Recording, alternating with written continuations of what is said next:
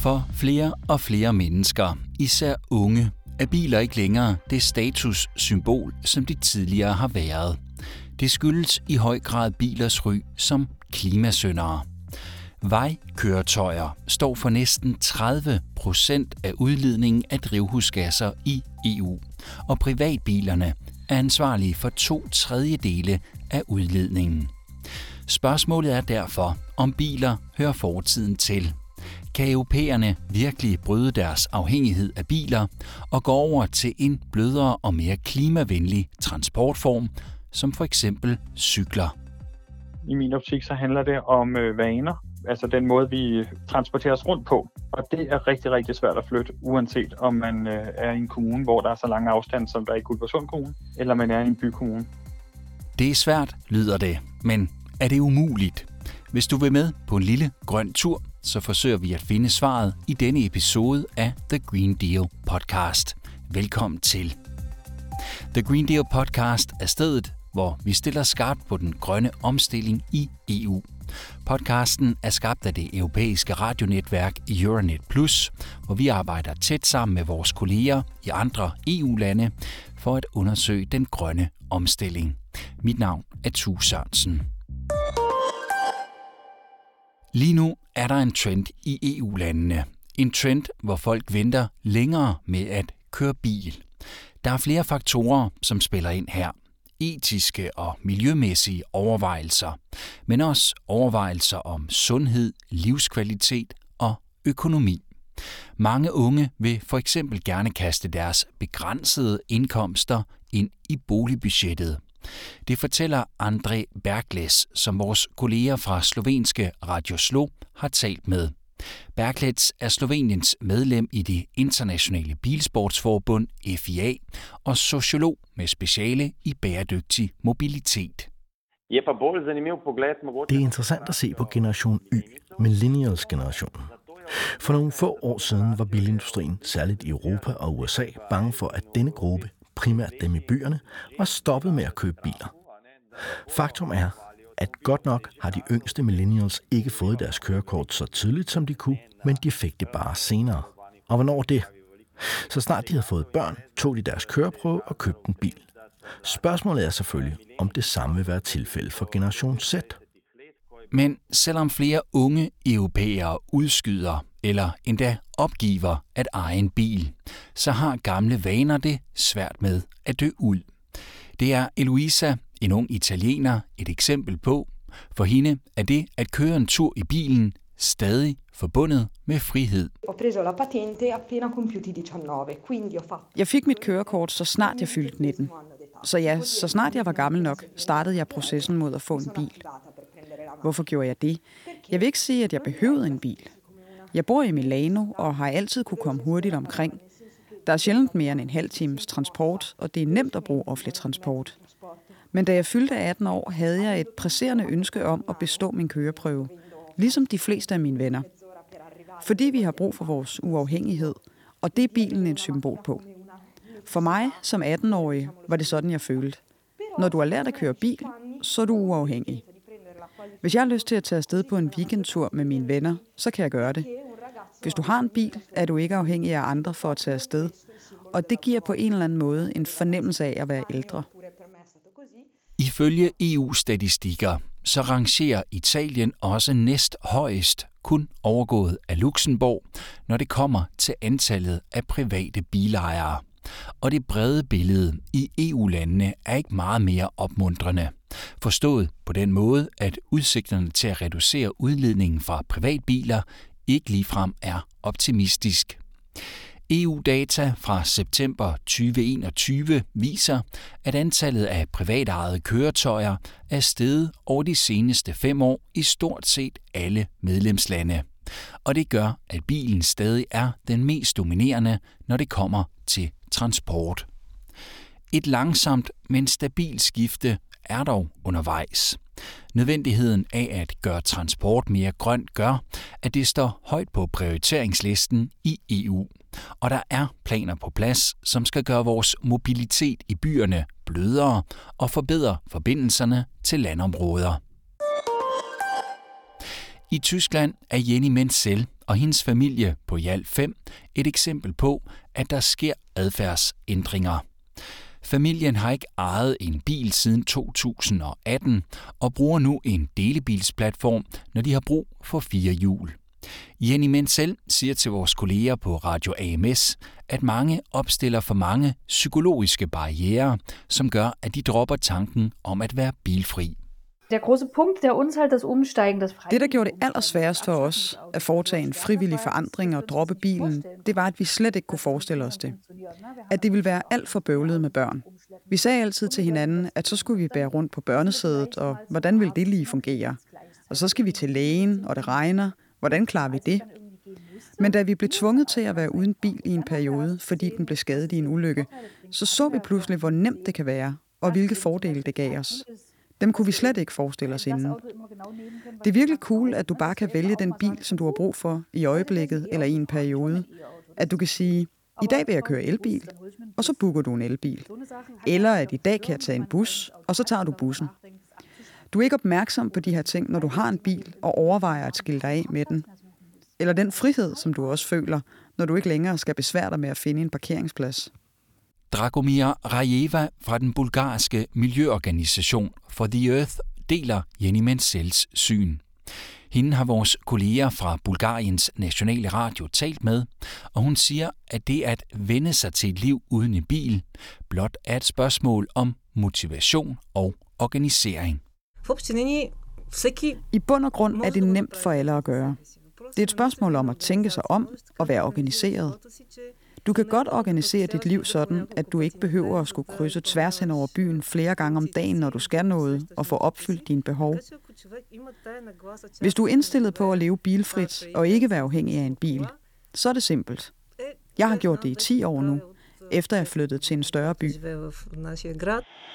Milano, Zagreb, Bruxelles, Sofia, Riga. Over 70 procent af indbyggerne i EU-landene bor i byer så det er et oplagt sted at starte. Men der er også mange mennesker, som bor i land- og yderområder, der skal pendle hver dag. For eksempel er 27 procent af den samlede transport i Tyskland relateret til arbejde. Og tallet er endnu højere i Kroatien, hvor det gælder 47 procent af transporten. Hvis man spørger Pierre Lanoy, som er ekspert i sociologisk mobilitet på det belgiske universitet ULB, så advarer han da også om, at der ligger en risiko for social uretfærdighed i mobilitetsspørgsmålet. Han peger blandt andet på Frankrig som et eksempel. Her foreslog regeringen i 2018 at hæve skatterne på brændstof i kampen mod klimaforandringerne. Det førte til massive protester og fødte den meget omtalte De Gule Veste bevægelse, fordi forslaget ville få store økonomiske konsekvenser for store dele af de mindre bemidlede franskmænd. Til vores kolleger på RTBF siger Pierre Lanoy. Ceux qui ne peuvent se passer de la voiture, on sait que souvent c'est des De mennesker, som ikke kan leve uden deres bil, de er, som vi ved, ofte dem, der ikke har noget valg i forhold til, hvor de arbejder, deres arbejdstider, og i nogle tilfælde endda også, hvor de bor, som er de steder, hvor der er billige boliger, men hvor det ikke altid er nemt at komme til og fra uden bil. Det vi også ser, er, at dem med de højeste indkomster og de højeste stillinger på arbejdsmarkedet, samtidig er dem, som har de bedste muligheder for at transportere sig rundt. Det kan for eksempel være i form af firmabil eller refundering af transportomkostninger. Ikke alle har de muligheder. Så jo lavere en persons indkomst er, desto mere koster det for dem at transportere sig. Og de stigende omkostninger ved at have bil vil kun gøre uligheden større. Et sted, hvor de har oplevet en markant stigning i bilbrugen de senere år, er Polen. Det skyldes ikke mindst, at den offentlige transport ikke kan dække landets mange yderområder. Og det er beklageligt, mener Marek Józefiak fra Greenpeace, som har talt med Polski Radio. De sidste 30 år har der været en sand transportrevolution i Polen. Vejtransport er blevet ekstremt populær. Jernbanerne derimod er blevet det modsatte. I slutningen af 1980'erne blev der foretaget næsten en milliard togrejser om året, men de seneste år har det bedste resultat været tre gange lavere. Hvilket betyder, at vi lige nu ser mellem 300 og 330 millioner togrejser om året. Det er et væsentligt fald for jernbanetransporten, og trenden er ekstremt svær at vinde. Problemet med at være ekskluderet fra offentlig transport er også blevet forstærket, og mange millioner polakker har ikke adgang til offentlig transport. Hvis de ikke ejer en bil, så har de faktisk et problem med at komme nogen steder, om det er arbejde, til lægen eller i skole. Det er et reelt problem i store dele af vores samfund. Der er dog et håb om, selvom det kan være svært at forestille sig, at Polen vender tilbage til de traditionelle former for offentlig transport, at alternative transportformer vil blive mere populære. For selvom unge vil fortsætte med at tage deres køreprøver, så vil det ikke nødvendigvis være med henblik på at købe deres egen bil. Det siger André Bergles, som vi hørte fra tidligere, og som altså er sociolog med speciale i bæredygtig mobilitet za generacijo Z, ki bo prišla v leta... Når generation Z er fyldt, lad os sige 50 år, så vil de formentlig ikke eje en bil længere, men stadig bruge en. Der vil komme et spring, ligesom vi har set det med mobiltelefoner. Først var det vigtigt at købe en mobiltelefon, men den var dyr. Nu har vi alle en mobiltelefon, men det, der betyder noget nu, er ikke prisen på telefonen, men det månedlige dataforbrug. Og det er det, bilfabrikanterne vil begynde at tilbyde mundlige mobilitetspakker. Så kan du have en bil, som du betaler for hver måned ud fra, hvor meget du bruger den, eller du kan have flere biler, som du skifter imellem. Kort sagt, så vil der være et bredt udbud af pakker, ligesom der er for mobiltelefoner i dag. Det betyder ikke, at der kommer færre biler, bare fordi vi deler dem. Men de vil blive brugt, og de vil være organiseret anderledes. Hvad gør man så i Danmark for at reducere antallet af privatbiler? Og kan det overhovedet lade sig gøre i land- og yderområder, hvor mange mennesker er, eller i hvert fald føler, at de er afhængige af en privatbil for at komme på arbejde, i skole eller til fritidsaktiviteter? Det er svært af flere årsager, sådan lyder det fra Rasmus H. Hostrup, som er leder af plan og trafik i Guldborgsund Kommune på Lolland og Falster. Altså, jeg tror ikke som sådan, at det er sværere at gøre det i øh, Guldborgsund Kommune, end det er i andre kommuner. Sådan helt øh, grundlæggende. I min optik, så handler det om øh, vaner.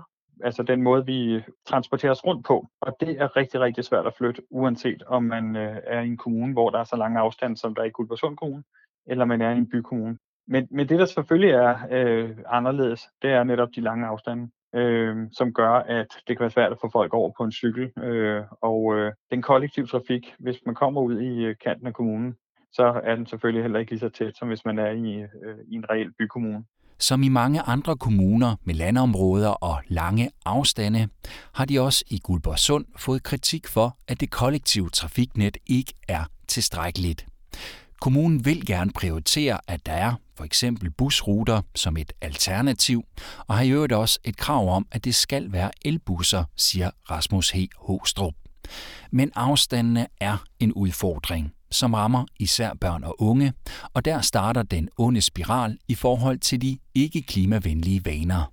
Altså den kollektive trafik, den er bare dyr, hvis der er langt imellem husene. Øh, så derfor er det jo altid en, en prioritering, om der skal være kollektiv trafik og øh, hvor ofte det skal køre.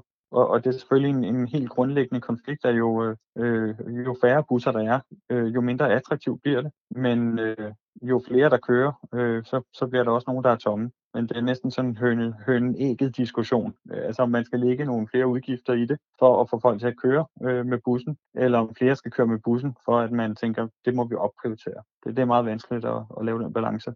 Altså langt de fleste børn, øh, når man kommer lidt ud på landet, de har for eksempel langt til skole. Og det betyder jo, at de, øh, hvis ikke de vil tage skolebus, så bliver de kørt. Og hvis ikke de øh, for eksempel er til den skole, øh, hvor de er øh, inden for skoledistriktet, men vælger en anden skole, så er der heller ikke en skolebusmulighed. Det er simpelthen det med at få folk til at cykle, at det kan være svært at cykle, øh, når der er så langt. Øh, og det gælder jo især børn. Og hvis ikke man starter som barn med at cykle, så er det rigtig, rigtig svært at få folk på cyklen senere og bruge det som almindeligt transportmiddel. Guldborgsund Kommune er i gang med at se på, hvordan de kan få flere, især børn og unge, væk fra at blive kørt i privatbiler og så over i den kollektive trafik eller på cyklen. Der har været lavet forsøg med at opstille cykelbokse i Nykøbing, som er kommunens største by, hvor mange pendler til for at arbejde eller gå på en ungdoms- eller videregående uddannelse. Om det bliver permanent, eller der skal andre initiativer i brug, det kan plan- og trafiklederen ikke sige noget om endnu. Det er sådan, at vi øh, er i gang med et DK 2020-projekt sammen med Realdania, KL og regionerne, som ligesom skal ligge øh, en vej fremad. Og altså, det, er, det er sådan en klimaplan, og der skal man også øh, finde på handlinger, som kan ændre på de her ting og øh, den skal være færdig i, i 23. Og derfra så vil der være øh, langt mere fokus på, hvad er det for nogle handlinger, der skal til. Øh, og politisk er der i hvert fald fokus på cyklerne rigtig, rigtig meget. Øh, om, om det er kampagnevejen, man går, eller er der nogle steder, øh, hvor vi ved, at her mangler der noget øh, cykelsti for at få en ordentlig vej til skole eller andre ting. Der har været en proces her i, i løbet af foråret her, hvor man har hørt forskellige øh, aktører, øh, og det er også Dansk øh, Cyklistforbund, og så en masse af vores øh, transportvirksomheder og øh, alle mulige typer organisationer, for at høre dem, hvordan man kan lave en mere klimavenlig øh, transport på alle fronter. Øh, men altså, der er ikke samlet op på det endnu, så vi ved ikke, øh, hvad for nogle konkrete handlinger man vil tage fat på. Når der er styr på, hvilke tiltag og initiativer, der skal laves, så tror Rasmus H. Håstrup på, at de kan skabe en grønnere mobilitet i Guldborgsund Kommune. Men det kræver, at borgerne, os alle sammen, virkelig vil ændre vores vaner, og at politikerne på landsplan også understøtter det, siger han. Jeg, jeg tror helt klart på, at vi kan nå virkelig, virkelig langt. Der skal mange flere ting til end, øh, end mobilitet. Men jeg tror helt klart på, at vi kan øh, komme længere med at få, få en lidt mere klimavenlig transport. Men det er ikke kun øh, kommunen, der skal løfte den opgave. Altså man skal også tro på det, dels som borger, og så skal der helt klart også tiltag til øh, på landsplan. Øh, ellers så er det rigtig, rigtig svært. Hvis ikke øh, der bliver sådan en, en fælles tro på, at øh, vi skal arbejde med klimaforandringer, jeg vil efterlade dig med nogle sidste ord, som jeg synes er en passende afrunding på spørgsmålet om, hvorvidt vi skal til at sige farvel til vores privatbiler. Ordene kommer fra Radost Marinova fra den bulgarske cykel-NGO Velo Evolution. Er det nemt at leve uden bil? Jeg vil sige, at biler er en del af vores dagligdag, og vi skal ikke slippe helt af med dem. Det handler om at have lige valg. Når vi virkelig skal bruge en bil, så gør vi det, men når vi kan undvære den, bør vi have andre muligheder, hvad enten det er cykel eller offentlig transport. Og der er det vigtigt, at der er gode forhold og infrastruktur til, at folk føler sig trygge ved at bruge det. Og så er det jo også værd at huske på, at en cykel eller en gåtur har den ekstra bonus, at de holder os i form og sunde, lige så vel som det er tilfældet for vores planet. Slut på denne episode af The Green Deal. Podcasten er produceret af Pod People for Euronet Plus. Hermione Donsel er redaktør. Nikolaj Tvinge har tilrettelagt, og jeg hedder Tu Sørensen.